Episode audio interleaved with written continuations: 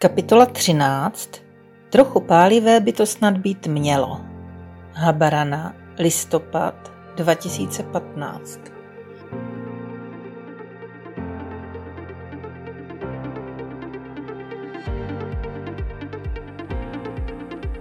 V plánu je další Asankovo překvapení, tak se rovnou ptám. Co to bude dnes? Uvidíte, napíná nás mladík několik minut. Na tváři mu hraje úsměv. Myslím, že se vám to bude líbit. Začíná to tamhle. Ukazuje na malé parkoviště před námi. Zastavujeme u stánku s občerstvením a nápisem Village Tour. Co si pod tím představit? Nepřemýšlím o tom. Parkuje před ním několik nablízkaných aut a tuktuků, jasné a křiklavé barvy přitahují můj zrak a okamžitě přemítám, který z nich si vybrat. Jízdu tuktukem nelze na Sri Lance vynechat. Lea si však se zájmem prohlíží úplně jiný druh vozidla. To snad ani není nutné. Hodím nevěřícné oko na jediný nenaleštěný vůz v řadě. Přichází uhrovitý mladík, prohodí pár slov s Asankou a skutečně ukazuje na povoz s volkem. Lea nesměle pokrčí rameny. Tyjo, Ona to věděla a nic neřekne. Nedůvěřivě obhlížím dřevěnou a jutovou karosérii a rohatého šoféra obcházím s respektem v úctyhodné vzdálenosti. Tváří se nezaujatě a něco přežvikuje. Dokonce je mi něčím sympatický. Zkrátka, není vůl jako vůl. A vůbec, kdo si jednou zakrosil na hřbetě statné álie, zvládne i tohle překvapko.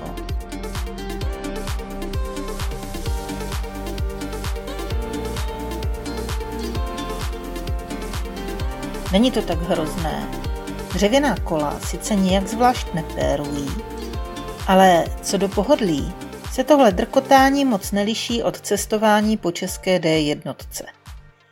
Zatáčíme na lesní cestu a právě ve chvíli, kdy se náš dopravní experiment jeví až příliš dlouhý, zastavujeme. Mladík posunkem naznačuje, že dál máme pokračovat pěšky a pouští volka na pastvu. Procházíme kolem malých zemědělských domků a hodnotíme úpravu místních zahrádek. Místo skleníků tu mají stíníky. Konstrukce potažené zelenými sítěmi které přes poledne poskytují rostlinám příjemnější klima. Obdivujeme způsob pěstování rajčat, lilků a cuket zavěšených na pergolách. Míjíme ananasové políčko, lemované banánovníky a něčím, co se snad tváří jako pepřovník. A voní to tak. Taky tu intenzivně voní z kořice, ale odkud? Většinu rostlin a podivných plodů neznáme, ne v této podobě. Přicházíme k jezeru a z nedalekého katamaránu na nás mává další chlapík. Je třeba vyzkoušet všechny dostupné dopravní prostředky, vysvětluje Lea. Pak se rozhodneme, který použijeme na další cestu. Jo, katamaránem na Edem Speak. Netajím se nadšením, protože loďmo můžu kdykoliv a kamkoliv. Tyhle sedavé sporty mě baví. Pokud se předtím nepodíváš na zkázu lodi Estonia, naráží Lea na můj talent zvolit si optimální tématický film. Nastupujeme a chceme se automaticky chopit svých pádel. Bohužel je tu jen jediné a tím už svižně píchá místní háček. Musíme se smířit s tím, že loď má pouze jednomužný pohon. Naším úkolem je zevlovat a fotit. V dálce se tyčí lví skála Sigiria. Vůbec nevypadá tak monumentálně jako předevčírem.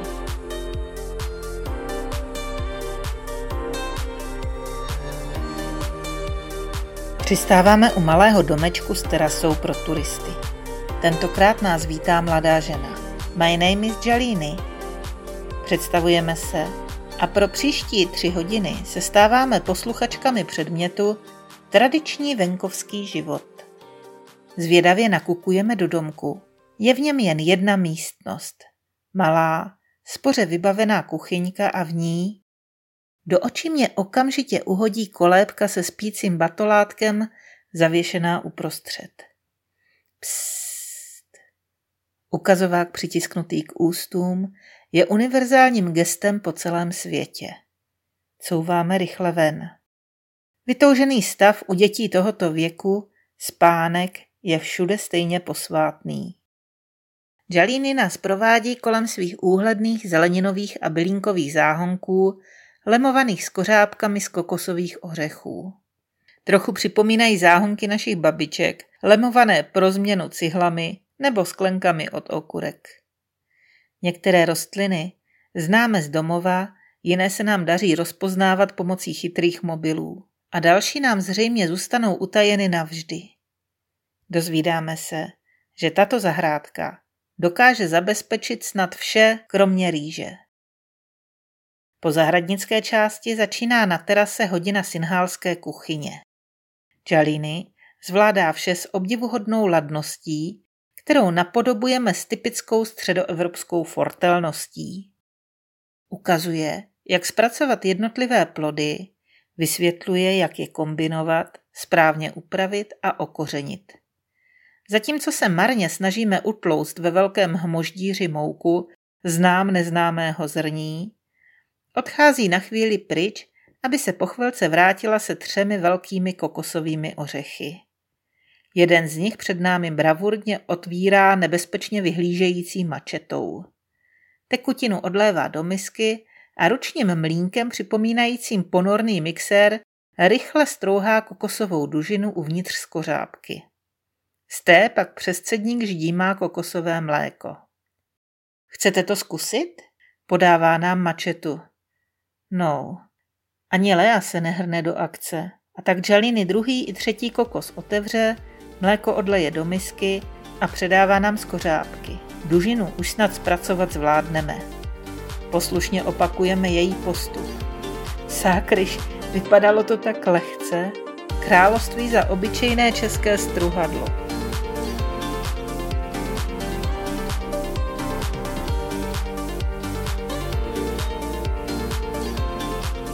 Cibuli loupe žaliny klasicky po našem, ale na tenké nudličky ji krájí obzvlášť sebevražedným stylem pomocí nože připevněného nadmisku ostřím nahoru. Stejně tak krájí papričky, česnek, pandánové listy i listy kary. Rychlost, s jakou tak činí, by jí mohl závidět leciaký evropský šéf kuchař. Ptám se po obyčejném noži, ale tady jsme ve srílanské kuchyni. Nožů a prkének netřeba. Můžete podle chuti a nálady přidat brambory, lilé, krajče nebo čerstvý hrášek. Ale dnes to necháme tak. Všechno zasypává kurkumou, mletými hořčičnými semínky, solí, ale pak se zarazí u čili. Kolik? Kolik tam dáváte? To záleží na hostech. Takže nějak přiměřeně? Co je to přiměřeně? Little spicy, rozhoduje Lea. Jsi si jistá? Trochu pálivé by to snad být mělo. Trochu asi jo. Jaliny přidává špetku čili, vše zalévá kokosovým mlékem a výsledek jdeme postavit na oheň. Ve tiché, pst, miminko, útulné kuchyňce mě fascinuje sporáček sestávající ze tří malých ohnišťátek, oddělených tenkými šamotkami pevně usazenými v hliněném povrchu linky. Na jednom z nich už pomalu bublá voda s rýží.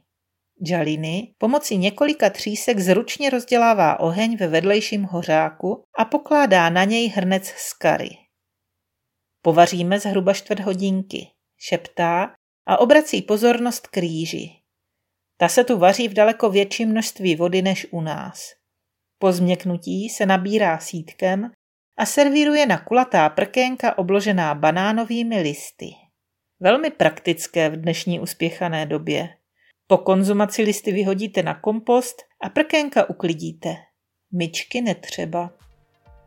Chvíli stojíme jako tři sudičky nad malým bejbátkem v kolébce – Člověk v takové chvíli s dojetím zavzpomíná na své vlastní ratolesti. zamáčkne slzu a slíbí si, že těm rošťákům večer konečně zavolá.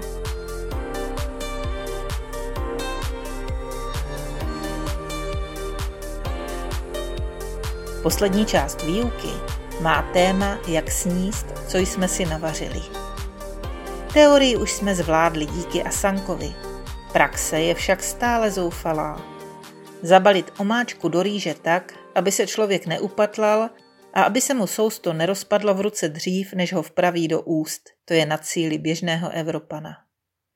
Na tom přece není nic složitého. Zvládne to tu každé malé dítě. Začíná nám být jasné, že drobné niance mezi evropskými a místními pravidly stolování jsou častým zdrojem zábavy obyvatel ostrova. Jaliny, popravdě, už se tu někdo z tvých hostů dokázal tímhle způsobem najíst? Zajímá se Lea. Místo odpovědi zacinkají na stole lžíce, vidličky a nože. Hrdě odmítám. Ne, tohle se musím naučit. Není čas na hrdinství, mám hlad. Bere Lea do ruky lžíci. Po pár minutách to vzdávám a též pokračuju po našem. Tentokrát je Little Spicy akorát. Příjemně štiplavé, pochvaluju si. Jaliny je skvělá kuchařka, odhadla nás výborně. To teda jo. Ale stejně je zvláštní, jak tady mají kuchaři stupeň pálivosti nastavený i při stejném označení rozdílně. Potom nikdy nevíš, co dostaneš na stůl. Minule jsme zvolili Little Spicy jako ekvivalent pro střední cestu. Ale pro můj jazyk to byl extrém. Napadá mě, jestli je to tak i s tou budhovou střední cestou. Jestli taky vede pro každého jinudy. Řekla bych, že ano. To by bylo příliš snadné. A asi dost nudné, kdybychom měli životy nalinkované jak přes kopírák. Ne, ne, každý si musí jít svou cestou a nikdy dopředu neví.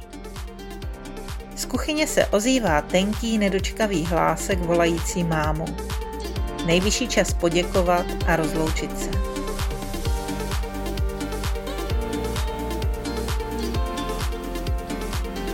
Domů jedeme mým vysněným tuktukem. Oproti těm, které běžně potkáváme na silnici, má výrazně luxusnější vybavení. Polstrovaná sedadla, dveře, karosérii v nezvykle vysokém lesku. Vše pro turismus. Veze nás asi 13-letý chlapec, který svůj úkol pojímá s hrdostí člověka, jemuž byl do rukou svěřen rodinný poklad.